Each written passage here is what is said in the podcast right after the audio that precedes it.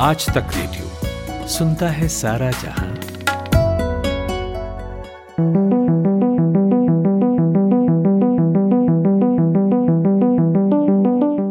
प्रदूषण को लेकर हम बीते साल भी बहस कर रहे थे, उससे पिछले साल भी और अब की बार भी कर रहे हैं। हम बात तो कर रहे हैं, लेकिन क्या प्रदूषण से निपटने के लिए हमें जो करना चाहिए, क्या हम वो सच्ची में कर रहे हैं? मशीन से जो समस्याएँ उत्पन्न हुई उसका समाधान हम मशीन में ही ढूँढने की कोशिश क्यों कर रहे हैं? जैसे गाड़ी या फैक्ट्री के मशीनों से हुए वायु प्रदूषण से निपटने के लिए हमने एयर प्योरीफायर के रूप में एक और मशीन बना लिया। पानी गंदा हुआ।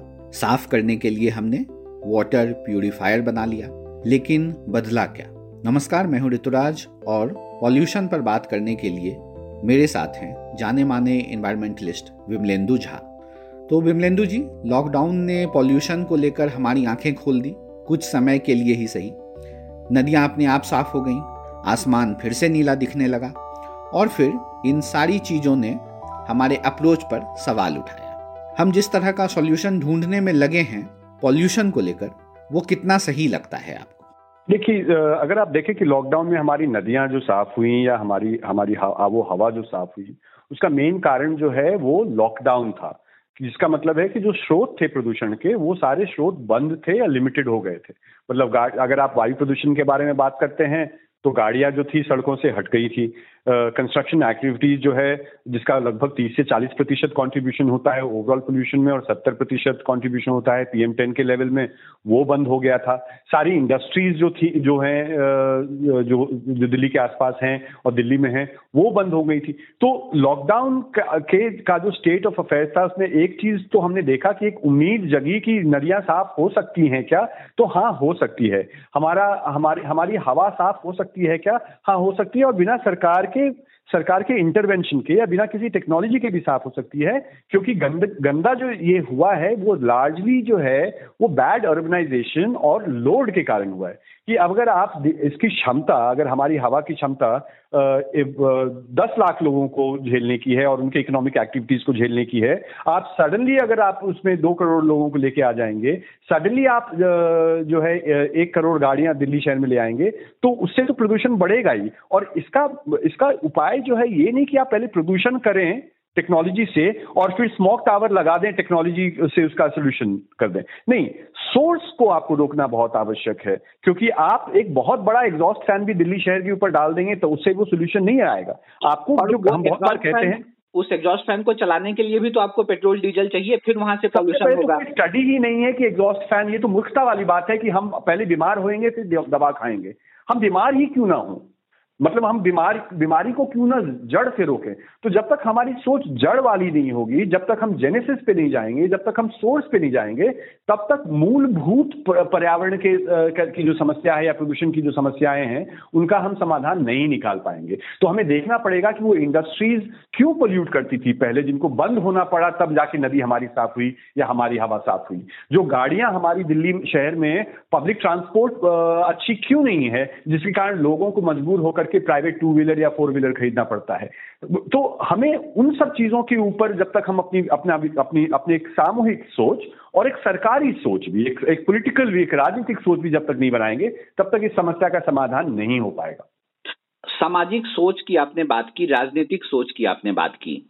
कहाँ क्या बाधा है इस तरह की सोच को बहुत आगे बढ़ाने में? क्योंकि हम अक्सर देखते हैं कि जब हमें तकलीफ़ होना शुरू होती है सितंबर अक्टूबर नवंबर के महीने में तब हम बात करते हैं। हमारी तकलीफ़ जैसे ही जनवरी फरवरी मार्च से दूर हो जाती है सांस लेने की हम बात करना बंद कर देते हैं।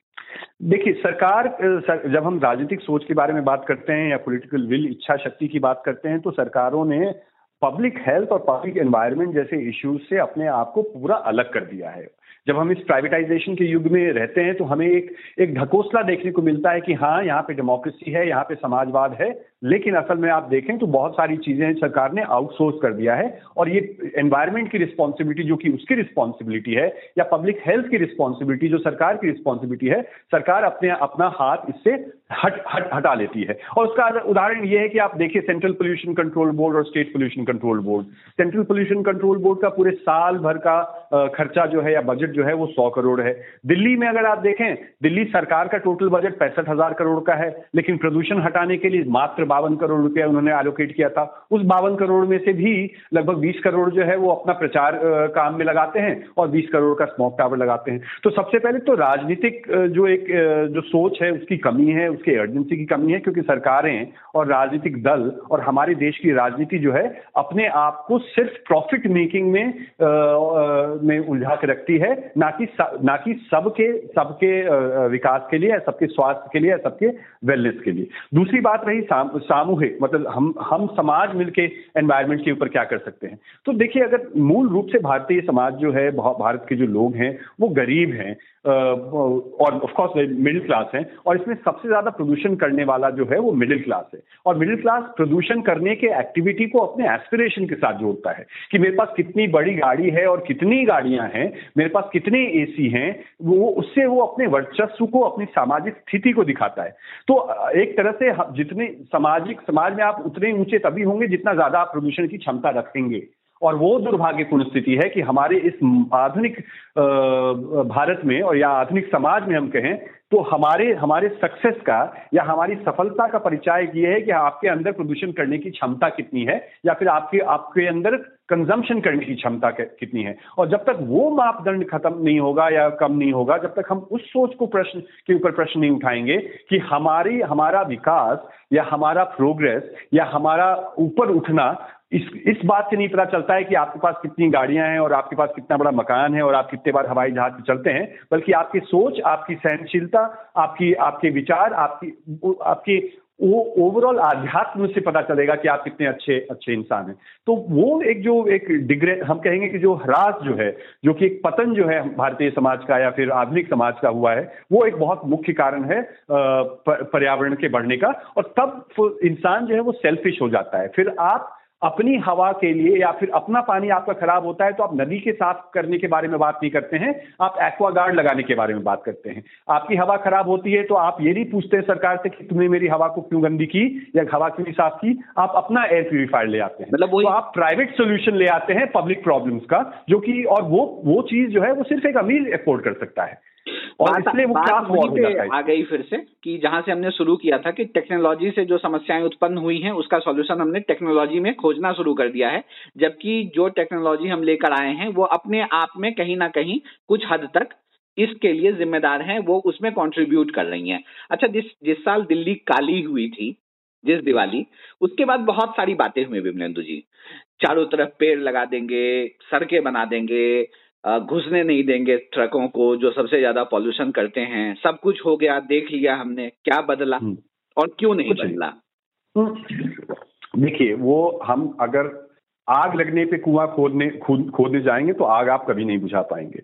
आप अगर अक्टूबर के महीने में जग जगेंगे पोल्यूशन के ईव पे अगर आपके शाम में आप जग करके सोचेंगे कि आप पोल्यूशन का सोल्यूशन निकाल देंगे तो वो कभी नहीं होगा। और वही जो है बात हमारे देश में पिछले पाँच, छह वर्षों से चल रहा है कि आप पोल्यूशन के एक दिन पहले, अक्टूबर के महीने में पूरे बात इसके बारे में चर्चा करते हैं और साल भर इसके बारे में कोई कवायद नहीं होती, इसके बारे में कोई चर्चा नहीं होती, इसके बारे में कोई एक्शन प्लान नहीं होता है।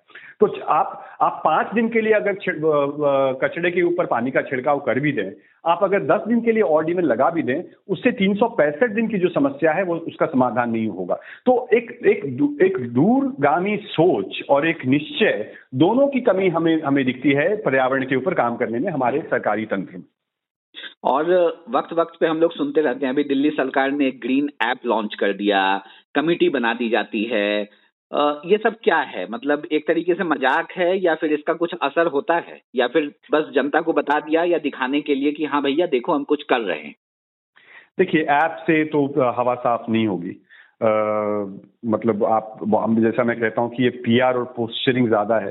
हवा साफ़ होगी पेड़ लगाने से, हवा साफ़ होगी गाड़ी कम करने से, हवा साफ़ होगी पब्लिक ट्रांसपोर्ट को बढ़ाने से, हवा साफ़ होगी कोल थर्मल पावर प्लांट्स बंद करने से, हवा साफ़ होगी अगर आप कंस्ट्रक्शन एंड डिमोलिशन एक्टिविटीज़ को कम करें या कंट्रोल करें। तो उन सब के ऊपर तो सरकार की सोच और जाती नहीं है बहुत बार। तो एक एक एक और दोषारोपण की राजनीति में हम हम जीते हैं, हम उस काल में जीते हैं जब एक दूसरे को ही आप एक्सपेक्ट करते हैं कि दूसरा करे और मैं कुछ ना करूँ और ब्लेम जो है, सारा का सारा दोष जो है, किसी और पे जाए। तो बहुत ही मैं कहूँगा कि बहुत ही भयावह स्थिति है और देखिए, जब आपके पास डेटा है कि लगभग पंद्रह लाख लोग हर साल वायु प्रदूषण से मरते हैं, जो कि आपका अपना आईसीएमआर का डेटा है और लैंडसेट का डेटा है और हार्वर्ड का डेटा है, फिर भी आपको, आपके अंदर राजनीतिक इच्छा शक्ति नहीं लगती कि आप इसके बारे में कुछ करें तो बहुत ही एक शर्मनाक स्थिति है। और एक अंत में आते आते एक सवाल ये है, हम आपसे क्लासिफिकेशन चाहेंगे कि एक बहुत आराम से ब्लेम गेम जो खेल दिया जाता है कि पराली जलाने से पॉल्यूशन है। तो अगर आप क्लासिफाई कर पाए कि भैया पराली से तो इतना ही है, बाकी तो हमारा खुद का है। देखिए, पराली जलाना जो है दो तरह के प्रदूषण होते हैं। एक होता है एपिसोडिक पोल्यूशन जो कि कभी कभी होता है और एक होता है कंटिन्यूस पोल्यूशन पराली जो है वो एक एपिसोडिक पोल्यूशन है जो 30 से लेके 45 दिन तक होता है। और अगर आप सफ़र के भी डेटा को देखें तो आ, किसी भी दिन दो प्रतिशत से तीस प्रतिशत तक जो है स्टबल बर्निंग का या पराली जलाने का कंट्रीब्यूशन दिल्ली की आबो हवा पर पड़ता है। लेकिन वो कन्वीनियंट बन जाता है कि आप फार्मर को ब्लेम करें। आप फार्मर को कहें कि तुम्हारे पराली जलाने के कारण दिल्ली की हवा खराब हो रही है। तो ये बात सच नहीं है। इसके बारे में सुप्रीम कोर्ट ने भी आज आज कहा है कि पराली जो है मेन कारण दिल्ली की हवा के प्रदूषण का नहीं है बाकी और कारण है और जब तक हम उन कारणों पे काम नहीं करेंगे तब तक हम सिर्फ़ दोषारोपण की राजनीति करते रहेंगे और हमारा समाधान नहीं निकल के आएगा। और चलते चलते एक बात और बता दीजिए कि आखिर आप एक इन्वायरमेंटलिस्ट हैं इन सब चीज़ों पे लगातार अध्ययन कर रहे हैं बता रहे हैं लोगों को जागरूक कर रहे हैं लिखते रहते हैं। ऐसी क्या चीज़ है जो होनी चाहिए और हो नहीं रही है? देखिए बहुत सारी चीज़ें हैं जो मैंने कहा कि एक एक अच्छी पॉलिसी होना सब कुछ नहीं है। उस पॉलिसी को टॉप हैवी नहीं बनाए हम। हमें असल में चाहिए कि सरकारी तंत्र सिर्फ़ जॉइंट सेक्रेटरी और सेक्रेटरी लेवल पे सिर्फ़ जागरूक ना हो और सक्रिय हो वो उससे काम नहीं चलेगा। जब तक नोडल लेवल पे और ग्रास रूट लेवल का जो एग्जीक्यूटिव है और अधिकारी है जब तक वो इस पूरे के पूरे पर्यावरण की, की की जो लड़ाई है उसमें शामिल नहीं होगा और उसमें अपनी अकाउंटेबिलिटी रिस्पॉन्सिबिलिटी नहीं समझेगा तब तक हम इस बात को नहीं सॉल्व कर पाएँगे। सो so, एक सामूहिक रिस्पॉन्सिबिलिटी ना कि सिर्फ़ एक ब्यूरोक्रेटिक रिस्पॉन्सिबिलिटी इस चीज़ को सॉल्व कर सकता है। शुक्रिया बिमलेंदु जी अपना वक्त देने के लिए। और आज हमने पॉल्यूशन पर बात की और इस पर हमारी और सरकारों की जो लिपापोती वाला रवैया है, उस पर भी हमने बात की। कैसा लगा आपको हमारा यह पॉडकास्ट कोई सुझाव हो या कोई शिकायत तो लिख भेजिए हमें रेडियो एट आज तक डॉट कॉम पर। शुक्रिया।